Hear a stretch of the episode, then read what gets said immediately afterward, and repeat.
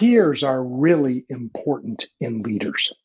Leaders who can't cry can't be trusted. Wow. Whoa. Hey, everybody, welcome to the show. This is Brave New Work, a podcast about reinventing our organizations and the search for a more adaptive and human way of working. I'm Aaron Dignan, and I'm joined by my plaid shirt wearing co host, Rodney Evans. Hey, everybody. We are also joined today by Jim Dethmer, a sought after coach and speaker. Jim is a founding partner of the Conscious Leadership Group, and he's also the co author of the book, The 15 Commitments of Conscious Leadership A New Paradigm for Sustainable Success, which has played a big role in my and our lives. Jim, welcome to the show. Mm, great to be here. Really fun to be with both of you. On today's episode, we're going to talk about conscious leadership, obviously, both on the individual and hopefully the systemic level. But before we unpack that, we like to do a check in round. Yeah, we're going to do a check in round with us and Jim to get present, as we always do. And our check in question for today is What is a skill you have that is currently underutilized in your work or life? And we'll go Aaron first, then me, then Jim. Nice. I was actually recently reminded about this by my son, who has become obsessed with sketching and drawing around the house. And I remember that I used to do a ton of that. I love to sketch, I love to draw. I have done almost none of it in the last many, you know, really decade or two. So it might be a return to art moment for me. I'm not sure what the usefulness is, but it feels underutilized. Nice. I have talked many times on this show about my study and love of the tarot. And I haven't quite figured out how to make it a part of my work or my life, except for for myself, even though it's so fun and I learn so much, and so does everyone else from the practice. So, uh, so yeah, I would say that is an underutilized skill at the moment. Jim, it what did about make you? an appearance at the last retreat, which was fun. I would say more than an appearance, but A yeah. brief appearance. well, the first thing that came into my mind is I'm currently underutilizing my skill at teaching people how to play pickleball. So I got interested in pickleball years ago. I've become passionate about it. And I'm a really good teacher of teaching people the basics. Um, and it's underutilized because I'm on the injured reserve list right now, rehabbing a knee. And it's the dead of winter, and there's not much pickleball available to me outdoors right now in northern Michigan. But it will come back into play shortly. And I think it really does mask a, another skill that I have, which is I love to break down concepts and teach them to people in a way that they can get them and really embody them. What I like about pickleball, it's an embodied practice. You know, it's where your weight distribution is, how your balance is, where your racket paddle is. And I love to teach people things that they actually can embody. Are you a dinker or a banger? ah, that's a go. Okay, here we go. Uh, the soft game is my strength. Very nice. I that doesn't surprise me. I'm a pretty uh, avid player myself. That's what I was just going to If say. you were closer, I would be delighted to have some coaching. Here in North Carolina, we play all year round, which is pretty pretty nice. So today's topic is conscious leadership, and I'd love to start by asking you just a bit more about your background, Jim. So, how did you get started on the path of thinking about consciousness and leadership and how those concepts connect? Why did you feel a need to do this work, and why do you still feel drawn to it, assuming you do? yeah. yeah, at times I like to do it instead of play pickleball, but yeah, I still feel deeply drawn to it. Here's the reason I was and am drawn to it. Here are the reasons. First, um, as a little kid, I had an ache like in the center of my chest. Probably if I had been taken to somebody, I might have been like subclinically depressed. Outwardly, I was, you know, pretty functional, meaningfully successful, but inwardly, I never had a sense of peace. And that drove me to look for how to take away the ache in the center of my chest. What does it look like to have peace or to be happy or to not feel this existential angst or pain? And that was with me up through my mid 40s. I'm 68 now. It was with me in a meaningful way up through my mid 40s. The good news about that is it turned me into a seeker, and I've spent decades looking for the best technologies, if you will, that can give me and others a sense of well being. So that's number one. Number two, I've always led. So whether it was in athletics or in organized businesses or whatever, I've led. So I've been fascinated by leadership. What does it mean to be a leader? What does it mean to be a good leader? What's the difference? So that subject has been of deep interest to me and still is.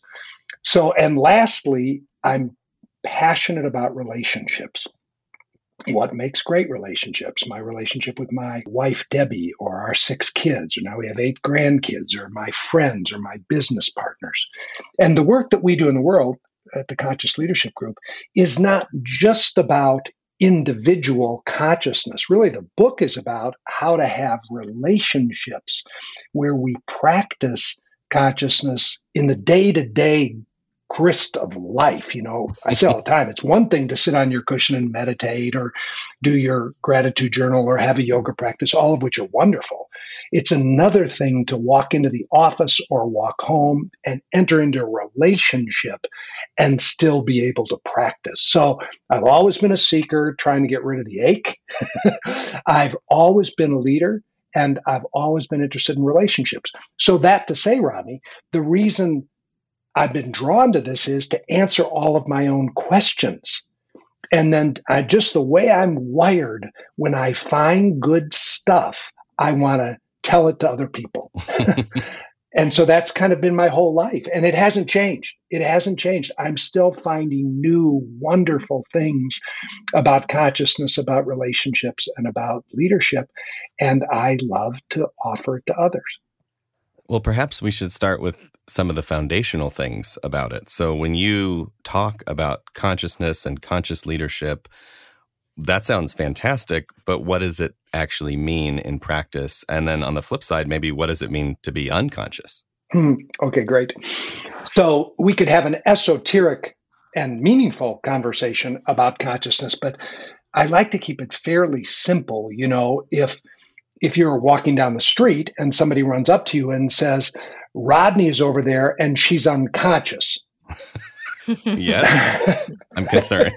yeah, well, what that would mean is she has become unresponsive. That's that's the way we normally, in a very practical sense, she is currently unresponsive. Mm-hmm. Well, that's a pretty good definition of what it means to be unconscious. I'm unresponsive. So to be conscious is to be responsive. Now, if we double click on those words a little bit, we say that to be conscious is to actually be here now. And most of us aren't here now. I like one author says, most of us aren't here now, and we're not here now enough to know that we're not here now. You know, right. we're just, we're yeah. asleep. So, first, can I be here now?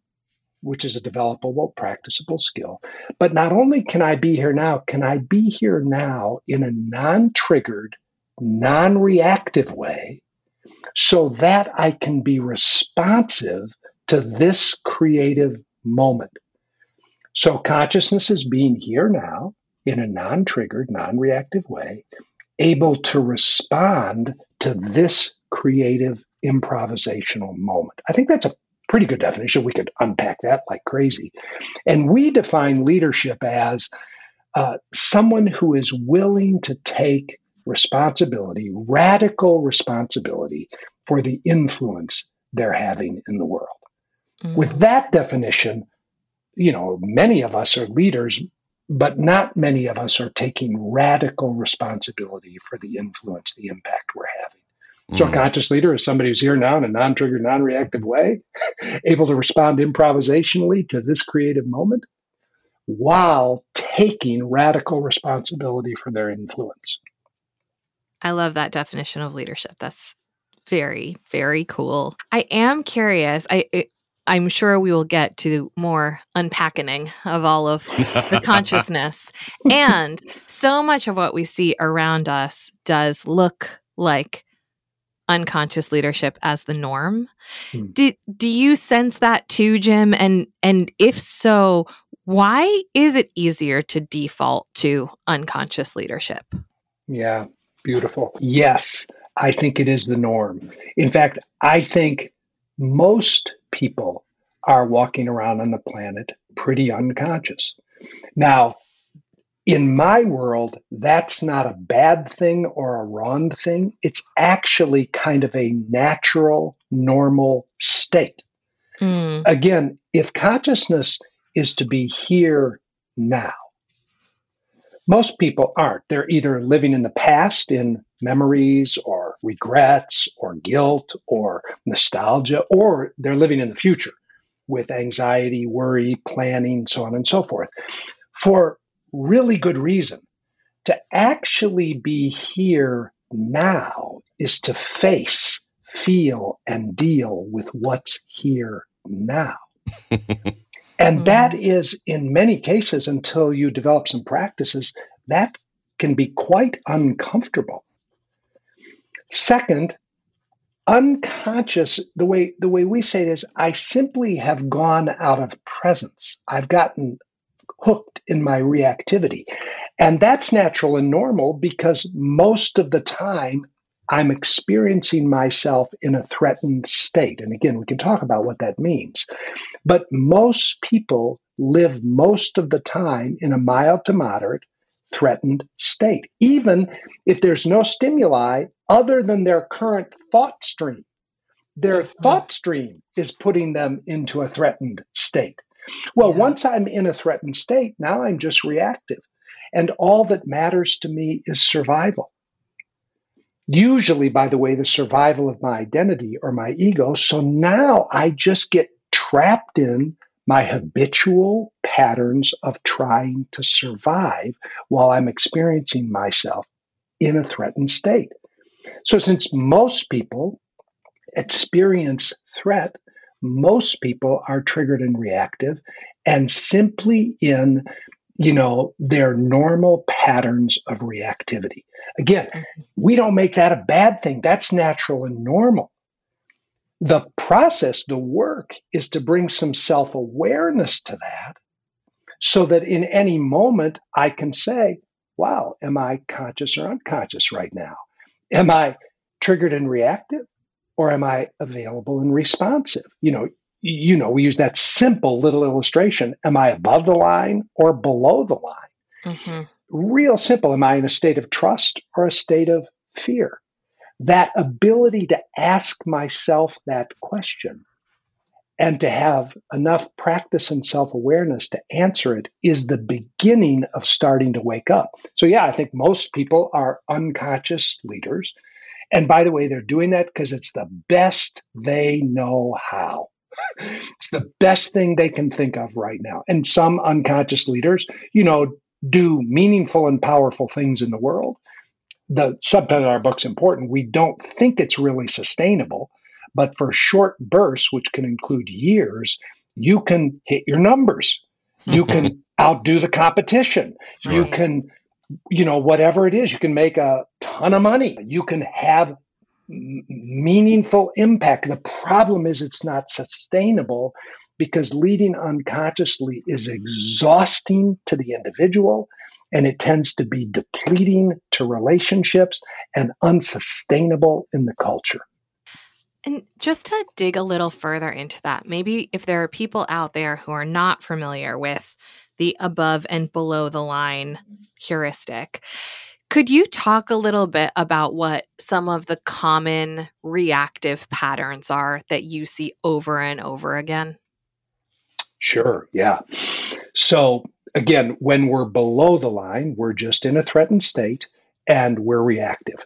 So, this book that we wrote, The 15 Commitments of Conscious Leadership, by the way, who writes a book about 15 things? We, we, got, we got a little bit of advice about that, you know, like, you know, five dysfunctions, seven habits, you know, you're kind of stretching it, 15.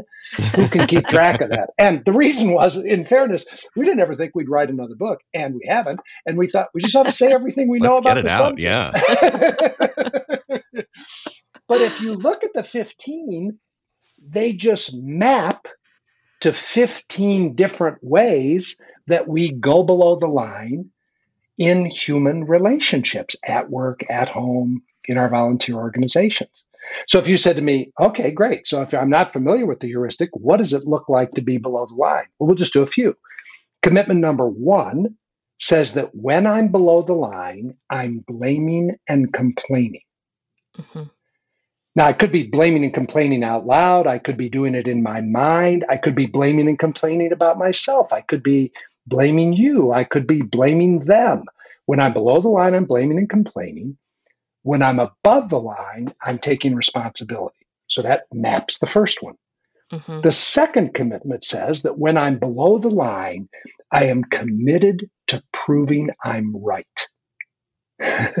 Needing to be right. Egos need to be right for good reason. They don't think they survive unless they're right.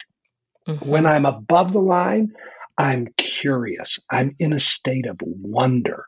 Learning is the highest priority. Then, when you go to commitment three, when I'm below the line, I'm repressing and suppressing my feeling states, and I don't want you to feel your feelings. When I'm above the line, I'm becoming masterful at emotional intelligence. I've learned how to be with my emotions in a way that is life giving and I know how to be with you, with your emotions, so that we create powerful connections and live in our creative juice. The Irishman in me wrestles with that one a lot. Yeah, I hear you. so that's the way those 15 commitments map. And, you mm-hmm. know, I'll just do one more. Commitment number four when I'm below the line, I withhold, I don't reveal myself in the deepest, most dysfunctional way, I don't tell the truth. But it's not just that, it's that I think thoughts, I have wants and desires, I have opinions, perspectives, beliefs, and I don't tell you about them. This is a major dysfunction in teams. It greatly slows down decision making. When I'm above the line, I reveal. I'm authentic. I tell you what I'm thinking, what I want, what I believe. I reveal myself to you. So when I'm below the line, I conceal. When I'm above the line, I reveal. And then you just keep going along. And most people, when we talk about these things, they go, oh, Okay, I get it. That's not hard. I can tell when I'm blaming and complaining. Sure. I can tell when I'm really in a fight with my significant other, and I don't give a rat's ass about resolving it. I just want to be right. right. Sure. I know when fear comes up and I won't feel it, you know, I just drink another glass of wine or, you know, zone out in Netflix. I'm unwilling to feel my feelings. And I know when I'm withholding and not telling the truth. These things are actually quite self evident because it's just the human condition. Mm-hmm. Now, whether we're willing to really see ourselves and be with ourselves and each other when we're in triggered and reactive states, that's a different question. But it, this is not real mysterious mm-hmm. No, it's not. Mm-hmm. I, d- I want to get into the varsity stuff here I, desperately, but before we do, I think there's one more concept that it might be interesting to have you level set, which is the drama triangle. So can okay. you can you briefly explain how that kind of connects to this above and below the line stuff, and then we'll we'll jump in. Yeah, beautiful. When we're below the line, relationships tend to show up in a repeating pattern. And it was actually, I think, Stephen Karpman who first came up with this, the psychologist, as he watched relationships over and over again. And when, again, when we're below the line, we're in a triggered reactive place, we're actually in the grip of a threatened, fearful state. Well, relationships looks the same. And he identified these three bases that people relate from when they're below the line.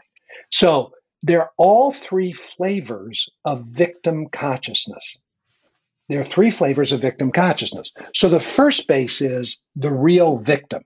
And the real victim is whining. They believe that they're at the effect of people, circumstances, and conditions. The big idea here is when I'm on the victim base, I believe that life is happening to me.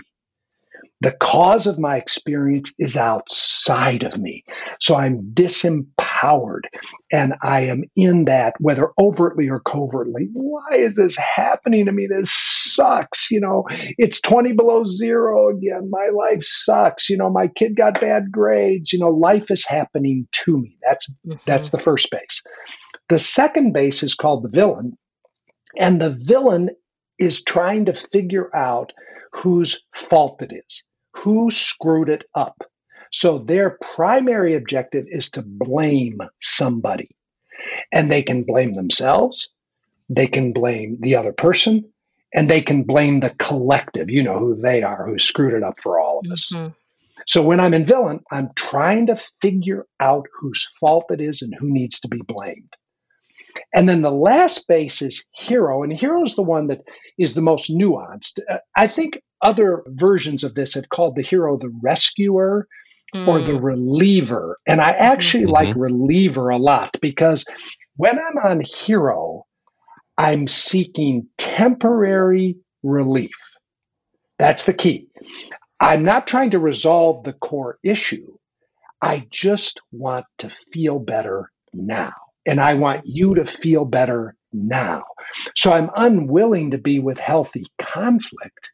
I'd rather just do something to give me temporary relief. So, for example, if I come home from work and I'm exhausted, rather than face, feel, and deal with how I'm creating work and my life at work and my relationships at work such that I'm always exhausted, again, I'd rather just fill in the blank, you know, smoke mm-hmm. a joint or watch TV or even go for a run. We can hero ourselves by doing things that are more healthy but I'm running because I don't want to face, feel, and deal with the dislocation I feel at work with my colleagues and the fact that I'm exhausting and burning myself out. So heroes want temporary relief. So you can do this with your children. You know, if your children is struggling at uh, something going on at school, and they you view them as a victim, at the effect of school or the school system or at the effect of some diagnosis that they have, then you hero them by doing their homework for them, by mm-hmm. over functioning.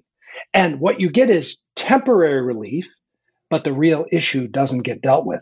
So Karpman said, and our experience is that in the workplace, we go below the line and then our relationships look like some version of the drama triangle. And by the way you can do the drama triangle just in your own head. I do it all the time. Sure. I, yeah I, am like these are these are all me. I got them yeah, yeah i got them exactly.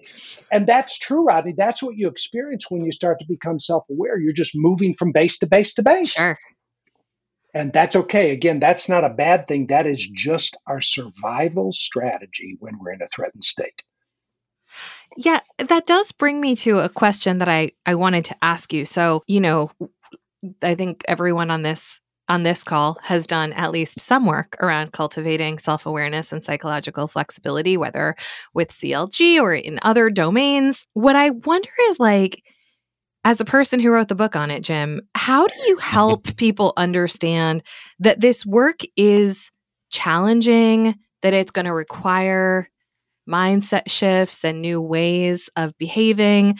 And also that without doing our own work, nothing else really matters. That's great. Well, okay, let me say a couple things come to me.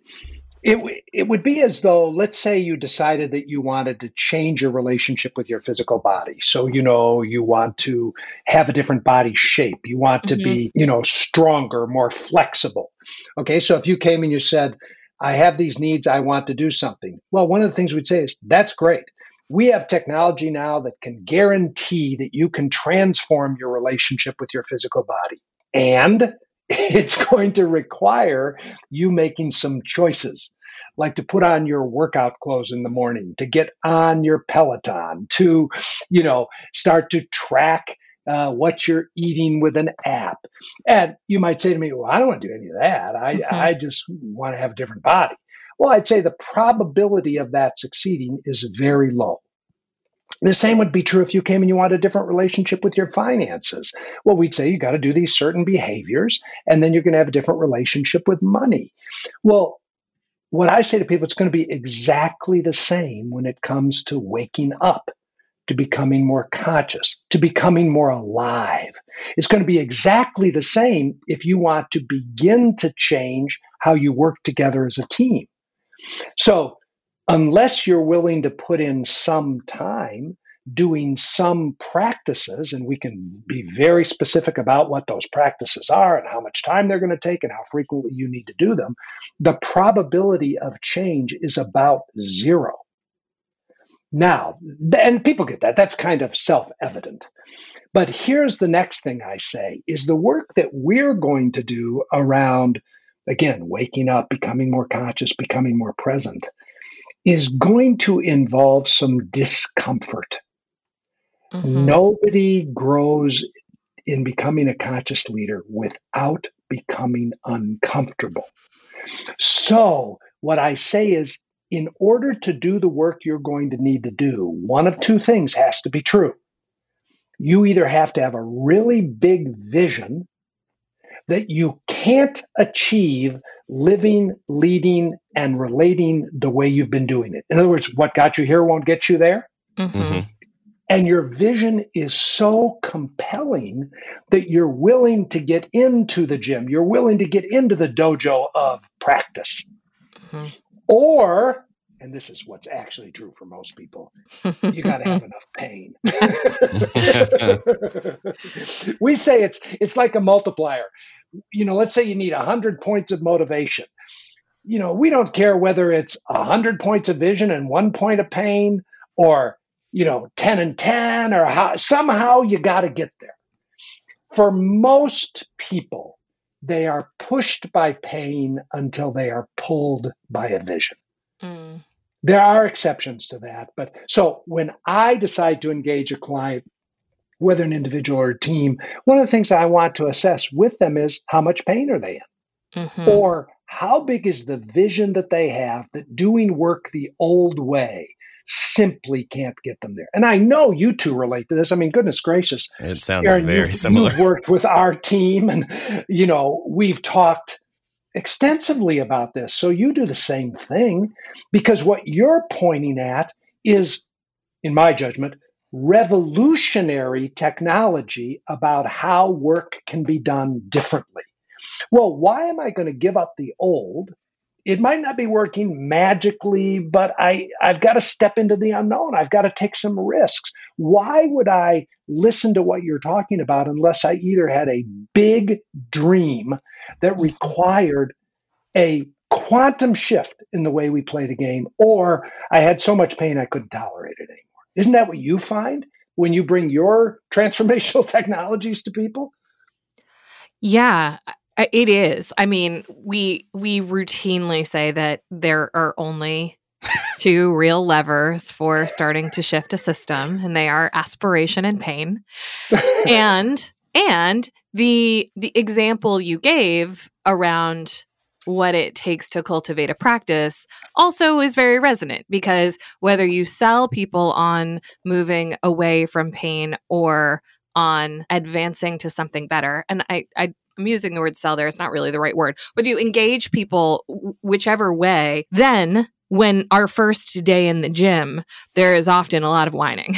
and there's often a lot of resistance and a lot of um and you know, I think a, a lot of movement around the drama triangle of, you know, from people who are saying I want to protect the way that things have been, or yes. I want to protect this person's feelings or this dynamic to the people who are like, I'm worried about what could happen. And so, what if we just do nothing instead? To uh, on and on and on to the people who are like, you know, we're you're doing this wrong, therefore this isn't worth doing, et cetera, et cetera. So I think we do see um, probably a lot of what you're describing when we go and ping a system to try to get it unstuck from where yes. it is.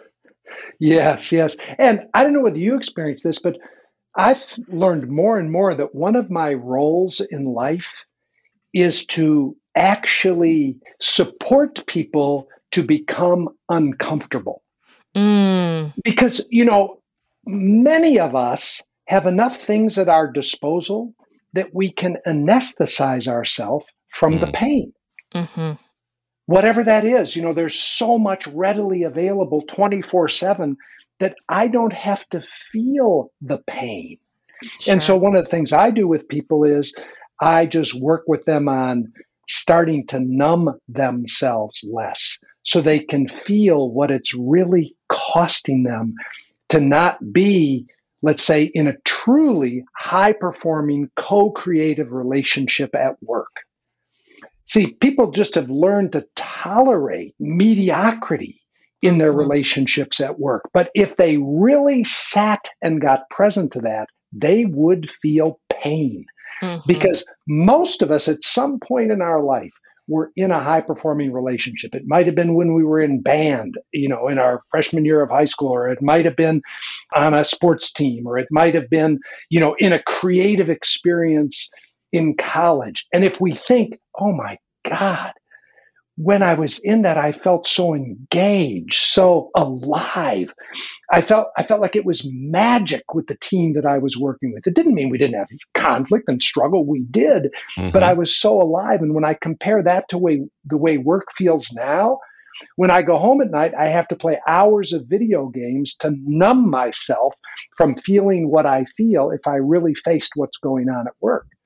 So I think we support people by gently inviting them into their discomfort and into their pain so that they find a motivation to experience some sort of transformation. I'm glad that that went back to the group lens because one of the things I really wanted to ask you is we see the way that this work engages on a one-on-one basis with a coach where you talk through a lot of these ideas and there are exercises to go through to kind of play the game with yourself of what am I committed to and can I accept myself and all that. When you engage with a group, how do you think about implementing some of these uh, ideas and techniques and language? Is it is there anything different about it? Does it just end up being a bunch of individual work? How do you think about engaging a group with conscious leadership? Well, the first thing that I think about is for a group to engage, whether by the way that's two people in an intimate relationship or the 10 of us on a team at work. One of the first things we have to do is we have to have what we call a co commitment ritual or exercise. And what that simply looks like is we're going to have enough conversations that we can decide what it is that we're going to be committed to as a group. Mm-hmm. Because when I'm doing it just by myself, the conversation is just with me what am I going to be committed to? But All let's take, for example, yeah, exactly. All three. Let's take, for example, candor, which I mm-hmm. think is really essential in the workplace. Well, it's one thing if I decide in my own self to say, I commit to be revealed and to not conceal. Just that simple commitment. Okay, now if I take a real small team like me and my wife, 25 years ago, we looked at each other and said, I commit to reveal and not conceal. We both said it. And that has been a cornerstone of our relationship. By the way, often terrifying, usually messy.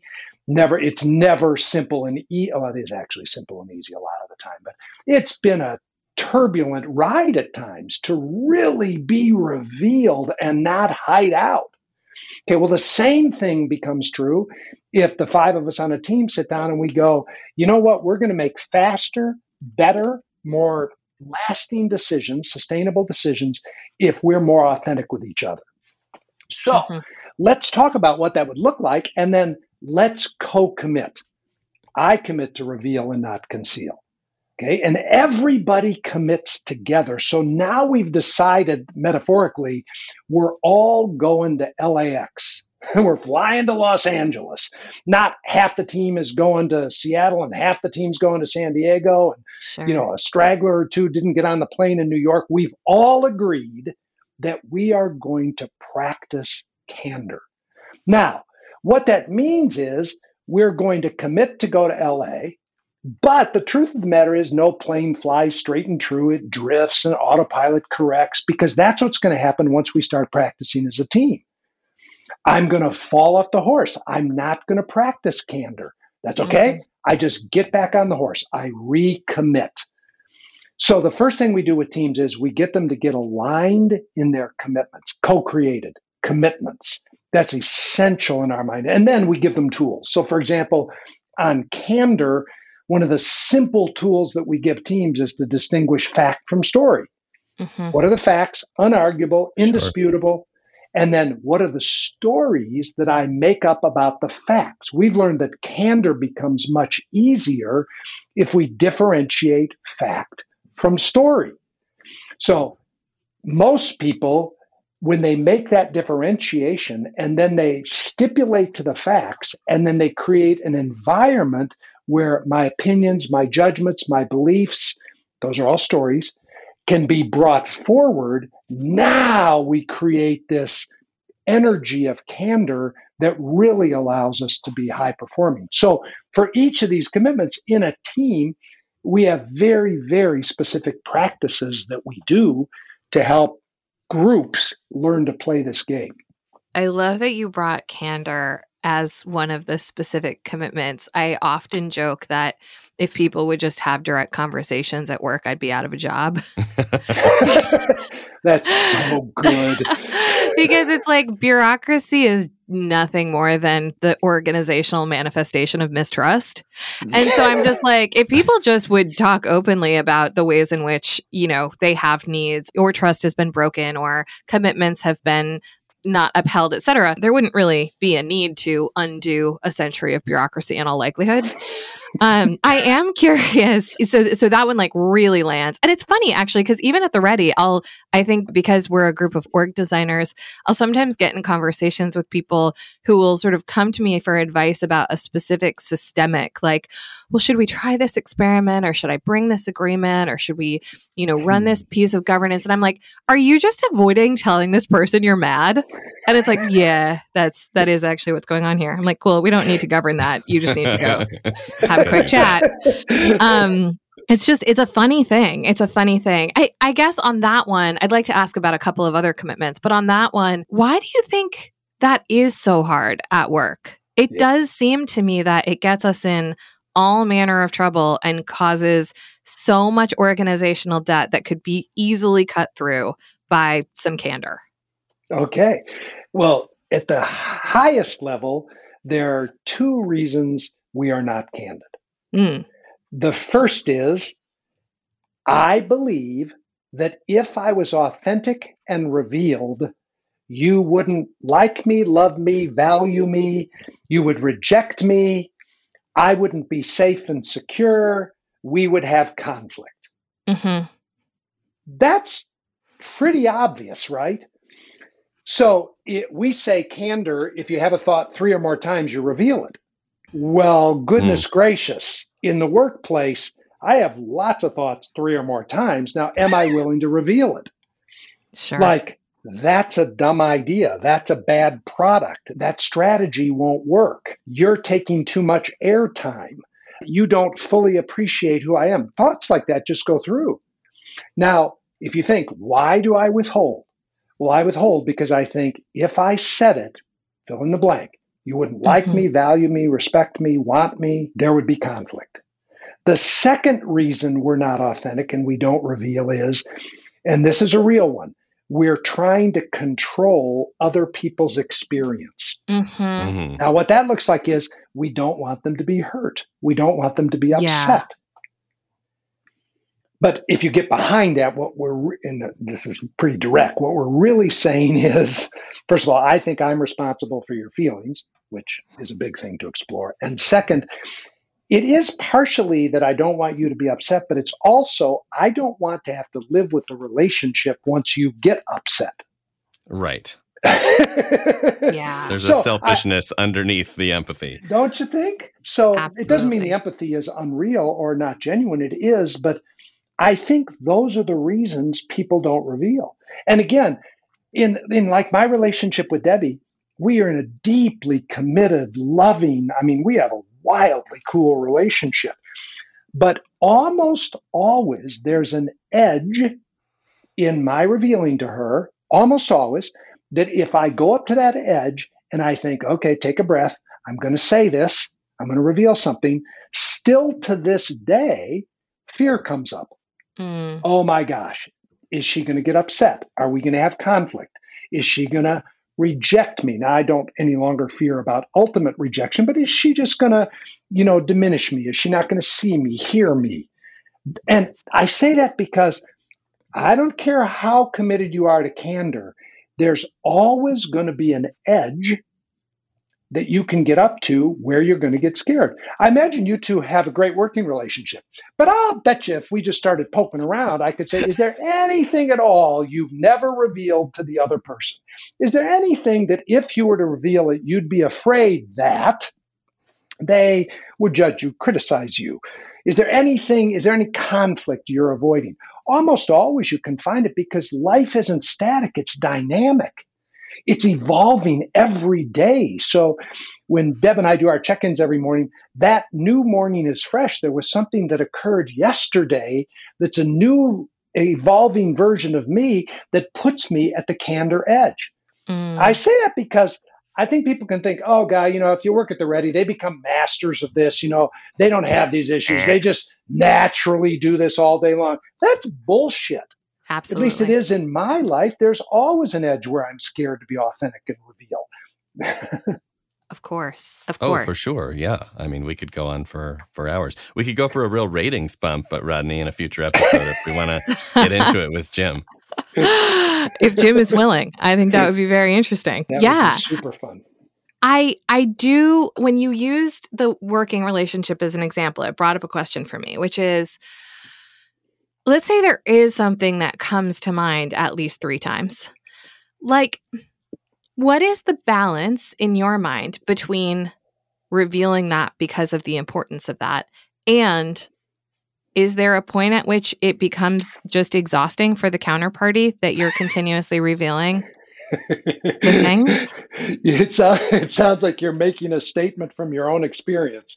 I, I think I here here's why I I yeah. am for sure. Yeah. And I and part of why is because I I I am not particularly conflict avoidant as as a person and I just never have been. And I've gotten a lot of feedback in my life about my directness, some of which is valuable and some of it or positive and some of which is not. It's all valuable. And so I think my own sort of handbrake on that can be like just because I am comfortable bringing this up and this and this other thing and another thing doesn't necessarily mean that that is the orientation of others. And so um, I don't know, it's just a, a thing that I that popped into my mind as you were speaking. Yeah, I think it's a great observation. Oh, there are two things. You know, we're not we're not we're not looking here to have every random passing thought revealed. We're not looking for some sort of, you know, experience like that. That's uh-huh. not what we're looking for here. What we're actually talking about is withholds. Mm withholds, you can feel them in your body. You can feel it. If I said, it, just pick somebody in your life, Rodney, who's meaningful to you, and I'd say, Do you have any withholds from that person? Mm-hmm. Anything you have thought three or more times you haven't shared, that if you shared it, you'd be afraid that, and then fill in the blank. Mm. Is there anything you've done or not done, said or not said, thought or not thought, felt or not felt that you're withholding. And again, we could go into this, but most people, when you try that on, they know what a withhold feels uh, like. Oh, yeah. I can think, as you were talking, I can think of at least one example of every person I'm close with. Beautiful. There you go. And by the way, if I were coaching you, I'd say, great. That's natural and normal. So, first of all, can you just take a breath of acceptance to the part of you that withholds? Because she is just trying to keep you safe. So, sure. Thank goodness for withholding. really, it just is our best strategy to stay safe in a relationship. Okay, now, if we're going to start to reveal our withholds, a couple of things need to be in place. And these are really big concepts, so we'll touch on them, but they take time to really grok and develop. Mm. The first thing we say is that all of your reveals to another person, the way we say it often is we're teaching teams how to create feedback rich environments. The first thing you want to learn is your feedback is about you, not about the other person. Mm-hmm. Now, that's really important. So, let's say I say uh, to you, Rodney, just based on what you just said, let's say I say, um, Rodney, you can be a real bulldozer in that meeting we have on Tuesday afternoon. Great example. I'd like to give you some feedback. Okay, mm-hmm. good. Well, if that's all that happens, I just say, Rodney, my assessment of you is that you can be a bulldozer. Mm-hmm. At that point in time, if the whole thing stops there, who do we know something about? Do we know anything about Rodney? Mm. The answer is no. We know Jim's perception of Rodney. That's exactly right. The person we know about is Jim. Sure. We know how Jim perceives the world. We know how Jim filters the world. We know what Jim pays attention to. Here's a big one. We know what Jim has an aversion to. Mm-hmm. And what you discover is, uh, you know, in the 12 step program, they have that great motto you spot it, you got it. Right. Mm-hmm. Right. I love that.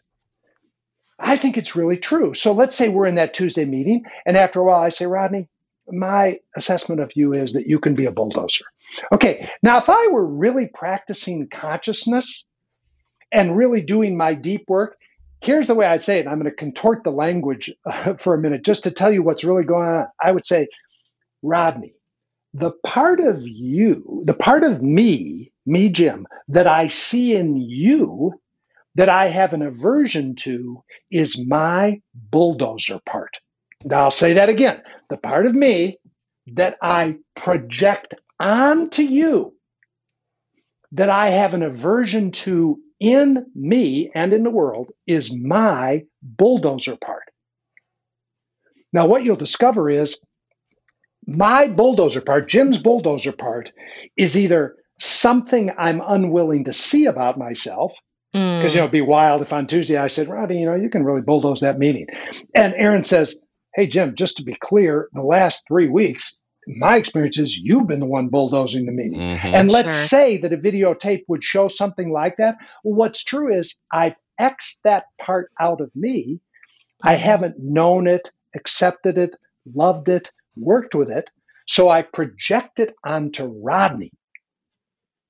Or the other thing that often happens is I've disowned the value of my own bulldozer because we think that all these parts have great value. I guarantee you, if you have a bulldozer part, there's a time and a place that I and we as your teammates want you to be a bulldozer. Mm-hmm.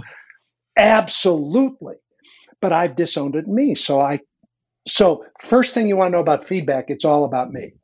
Mm. The second it's all about the one the second thing you want if you want to create a feedback rich environment, you want to get people holding their stories lightly. Mm-hmm. So if I'm triggered and reactive, if I'm pissed off at you and I say, Rodney, you're a bulldozer, that's not a lightly held story. That's an opinion that's, you know, like rigid. Sure. Whereas, Rodney, sometimes when I see these things, facts, I make up the story that you can be a bulldozer. And by the way, I have a bulldozer part of me. So I just want to offer that to you mm-hmm. for two reasons. One, so you can know me. And two, so that if my feedback is useful to you, you could use it. Mm-hmm. Well, when we teach people how to give feedback that way, knowing that it's about them, holding their stories lightly, offering it loosely, all of a sudden cultures become more feedback rich. It doesn't mean there isn't fear, and it doesn't mean there isn't contraction, but it's a totally different relationship to feedback. Something I've heard you say, Jim, that really stuck to my ribs was this idea of receiving feedback from the perspective of what about this might be true or in mm. what way is this true? As opposed to is you know being above or below the line about is it right or wrong etc can you expound on that just a tiny bit? Yeah i think it's a game changer. I really do. And it's it's one of the decisions you make if you're going to continue to grow and expand in consciousness and being a conscious leader, unconscious people or triggered reactive people, when they are given feedback, especially feedback they don't like, one of the ways they defend against the feedback is they start asking the question, is it true? Mm-hmm. Right. It's one of, we say to people, you're going to be a more transformational leader if you have fewer feedback filters. A feedback filter is what you need to be, do, or have in order for me to trust your feedback. Mm-hmm. This one, this is a great one to do with people. So you, we say to people, in order for you to be open to somebody's feedback, what has to be true about you and them? Well, you hear stuff like, they need to know more about the subject than I do. They need to be a subject matter expert. They need to have my best interests in mind. They need to say it in a way and at a time that I can hear it. You know, they need right. right. They just Putting go on all and the on and on. emphasis on. someone else to do the the, perfect work. list. Yeah. Right. Well, you know, you get that perfect list out. What you're going to basically do is cut yourself off from all feedback because it's going to be so rare that anybody meets all those criteria. This is why there's so little feedback. One of the reasons so little feedback in organizations. Mhm. Now, if I go above the line, I start changing the game. And now I go, when you give me feedback, the first question I'm going to ask is not, is it true? I'm going to ask, how is it true? Mhm. Now, that doesn't mean it is true, but my orientation is going to be an orientation of curiosity and learning. Hmm, let me think about that. How is it true that? And I might say, God, you guys, I'm a little blind. I can't see it right now. Could you give me some support in helping me find out about how it's true? Not from a prove it, I don't believe you, but from a place of I really want to see myself more accurately. I Mhm. want world class self awareness. And there are only three ways you can grow in self awareness. And one of them is to create a feedback rich environment where people are revealing their thoughts, judgments, and opinions about you. Well, when they do, the question is, how is it true? And by the way, I tell managers and executives all the time you want to change how you're perceived in the organization? Just start saying to people, we have a specific way to ask for feedback. Start asking for feedback. And then when you get it, in the presence of people, say, Thank you very much. Let me tell you a couple of ways that I can see that what you're saying is true. Mm. Or, thank you very much. Right now, I can't see how it's true, but I'm going to think about it for the next 24 hours and I'll get back to you about how your mm-hmm. feedback is true about me. That's a game changer. That changes cultures. That's awesome. I love that. I'm just thinking about where. Well, Jim, let me just ask you. You know, you've done a lot of these. Is there anything that we have not gotten to that would be a real miss if we missed it? Well, the reason I often go with candor is because it's such a live wire and so Mhm. Yeah. obvious. I think another one that's more subtle that is profoundly important is creating environments at work where people can feel their feelings. I think repressing and suppressing, denying, and not dealing with our feelings is the cause of all kinds of suffering and at every level physical suffering, relational suffering, but it's also the cause of lots of rework because I couldn't be authentically with my fear when you brought up something that we were going to do and I couldn't reveal that to you or chose not to, then we go ahead and move forward only to discover that it was an error in judgment to move forward. And had I been able and willing to feel my feeling and reveal it, fear might have invited us to learn something, to pay attention to something before we Mhm. moved ahead. Anger, the same way, and sadness, the three big ones. So I think So- lack of being with feelings is a big missing element in teams. That's really interesting. I mean, how many environments have any of us been in that's just like, leave your feelings at the door? No tears here.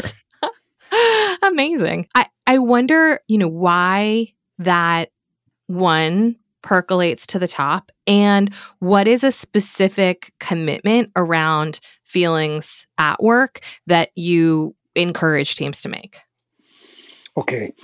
I, first of all, I want to pick up on what you said. How many of us have ever been in an environment where feeling feelings was welcomed? Just think about it. Start with your family of origin. When I work with leaders, you know, we say that there are five core feelings, and I list those five core feelings, and I say, in your family of origin, which of those was it okay to feel, and Mm, which ones couldn't you feel? I've never had anybody who said you could feel all five. Sure. No. So, and you know, as you're growing up, then you go to school and you get sad. And then you know, if you're in like many environments, people say, don't cry here, don't be sad. Or somebody says to you, you're scared, right. I'll give you something to be scared about. And all of a sudden, yeah. or, you know, if you were a competitive athlete, how often did a coach say to you, what are you feeling right now? I mean, incredibly rare. It's actually becoming more commonplace. And then we come into workplaces and people say, listen, we're not interested in feelings. We're not interested in opinions. We're interested in data mm-hmm. and performance. Which, yeah, exactly. Exactly. So, what they're missing, in my judgment, in the workplace is that there are at least three centers of intelligence there's the head, IQ, there's the heart, EQ, and that's the emotional space. And then there's the body, BQ, body intelligence, instinct, intuition. Well, we, because most organizations are led by people, we all have all three, are led by people who have a dominant thinking center, mm-hmm. then thinking, analyzing, critical thinking becomes the go to way of making decisions. But what gets cut out is the intelligence of the heart and the wisdom of the body. So I think it's this way in the workplace because it's this way in the culture. It's mm-hmm. changing, but it really is this way. And because most of our organizations are still led by people who have a dominant thinking center, that gets prioritized over the feeling center or the instinctual center. I think what's coming is a whole new paradigm where when we come to make a decision, and I'll oversimplify, it'll be something like this. Okay, what is the data? What are the analytics? What is the thinking process that's going on here? Great, we're going to get all that out in the room. Mm-hmm. And then we're going to say, okay, let's shift to EQ. What is anybody feeling about this decision? Is there any sadness? Is there any anger? Is there any fear? Is there creative energy? Is there joy? And then we double click on those because in each of those feeling states, there is information. I say to people, the heart is just another data set to my hard edge data wonks. it's just another data set. If you're going to make good decisions, you want all your data sets. So if somebody says, I feel scared, okay, fear is an invitation to pay attention, to look around, to see is there something we're not seeing? So then let's pause. Let's see is there something we need to pay attention to we're not paying attention to because there's some fear in the room. Anger is the energy that says this isn't of service, it needs to stop. Is there something that needs to be stopped before mm-hmm. we move forward? Mm-hmm. So we access the data set of the heart. And then the big one that's coming on is the body. Mm. What are bodies telling us? And the body is a whole source of wisdom. And I just think the future is going to be uh, world class decision making from all three centers.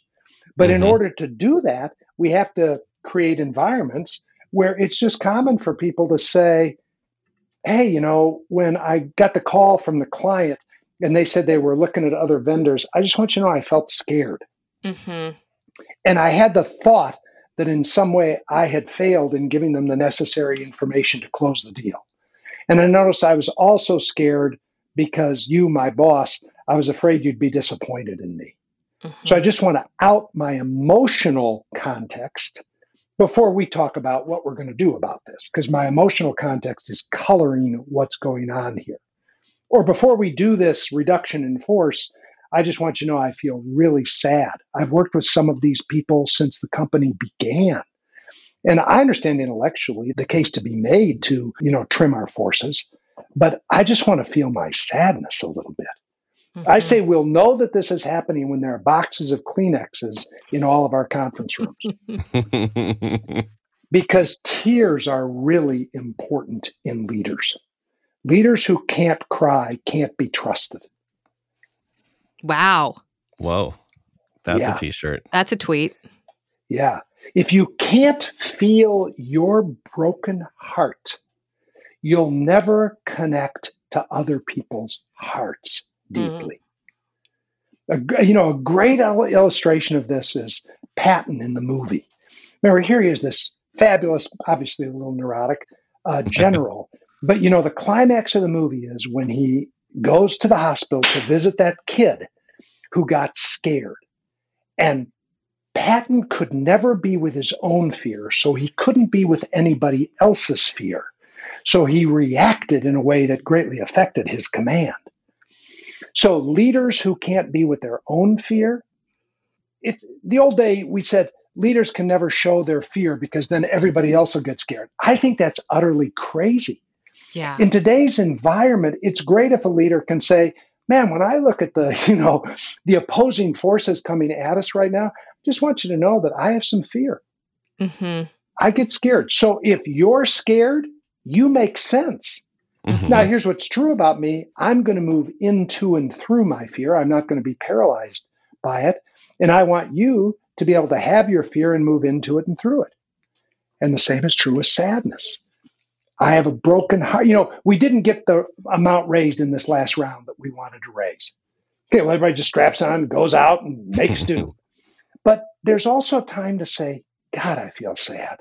When mm-hmm. we first got together six months ago and we had this vision and our technology was 10x the closest competitors, and we thought the money was going to come pouring in, I had a vision, I had a dream. And that vision isn't going to come true. So I want to grieve it. I want to be sad a little bit so that there can be space for the new vision.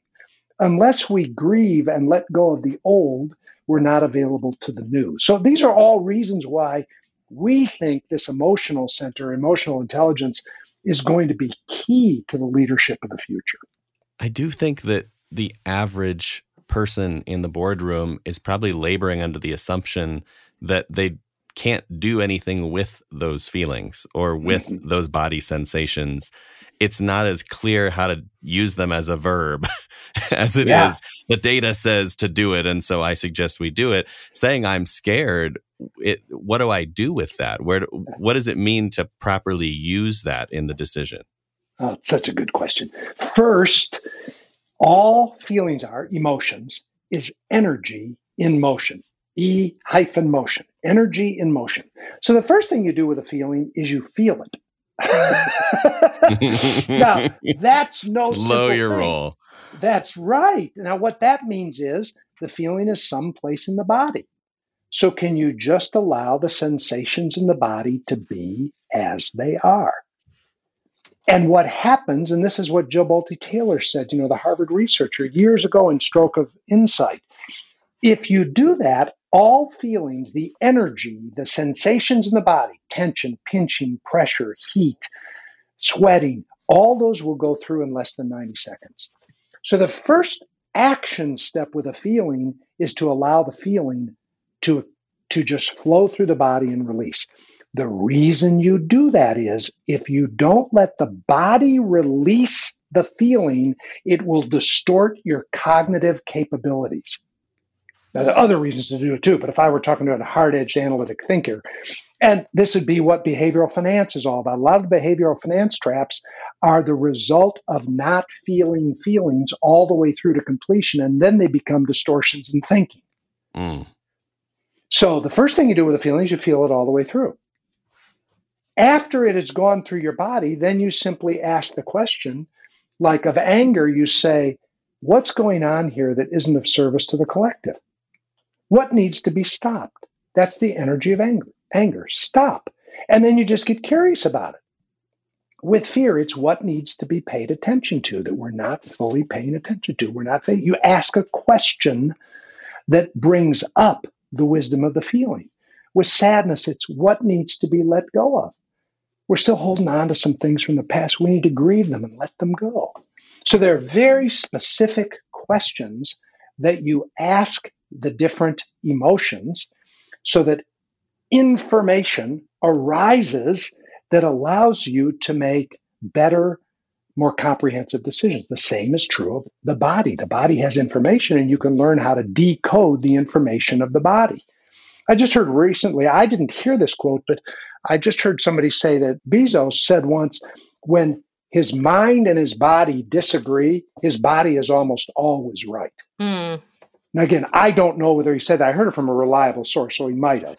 But, you know, I like that. So whether he said it or not, I'm going to attribute it to him because that'll give my point of view more leverage. With some people. exactly. so maybe a place to wind up this very, very fun and super fascinating conversation is to talk a little bit about the org as a whole. So, we've been talking for a little bit about how teams can make commitments and about how individuals can be more centered in feeling how they're feeling. How do we help self awareness and self acceptance to show up as system awareness and system acceptance? Wow, what a cool. I don't think I've ever been asked that. Success. Cool. That's beautiful. Well, so here's what I'm going to do first. You probably know more about that than I do. Mm. What what would you say? Yeah. I so this will be in my language, not Yeah. your language, Jim, and then you can help me unpack it. In systems, the tension that we feel in systems or our dissatisfaction with systems is the fuel for evolving them. Mhm. And that is how we do our work in terms of helping systems to become more evolutionary. Mhm. And what that's predicated on is a sensing, so an understanding and a sensing and a sense making of what unhelpful patterns or tensions exist. Mm. I think where it falls down, I don't even want to say that, where it gets a little bumpier is accepting that this is where we are right now Mhm. rather than going right from oh we felt this tension.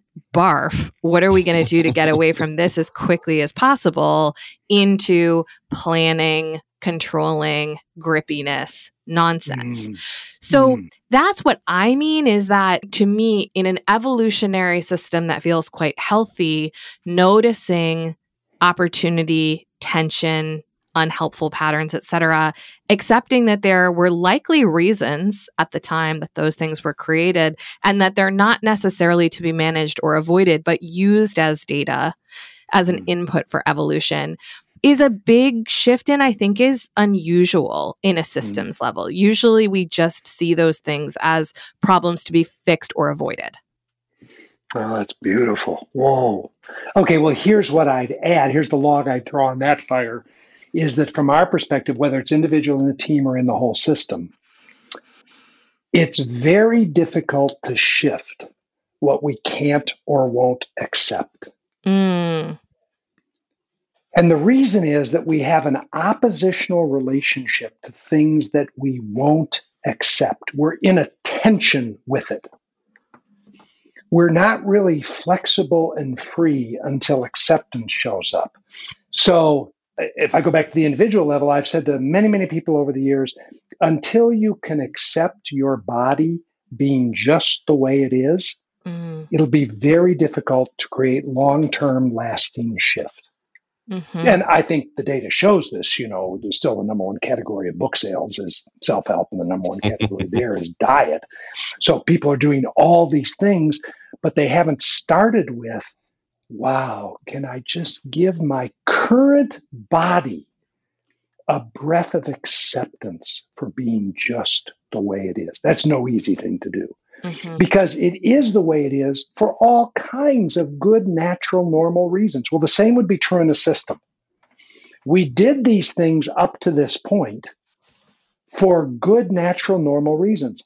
Before we start to explore and play with a new possibility for being with this as a system, let's accept ourselves for co creating this just the way it is. Mm, And by the way, this acceptance doesn't need to be more than a few seconds of acknowledging and breathing, Mhm. of honoring. And then we can let the old go and we can be flexible and adaptive to the new. So that's what I would add to your toss, Rodney, is I think if there isn't acceptance, lasting permanent shifts are very difficult. mm. Just look at that inbox. Take it in. Look at that calendar. Yes. Take it in. Yes. I love that actually.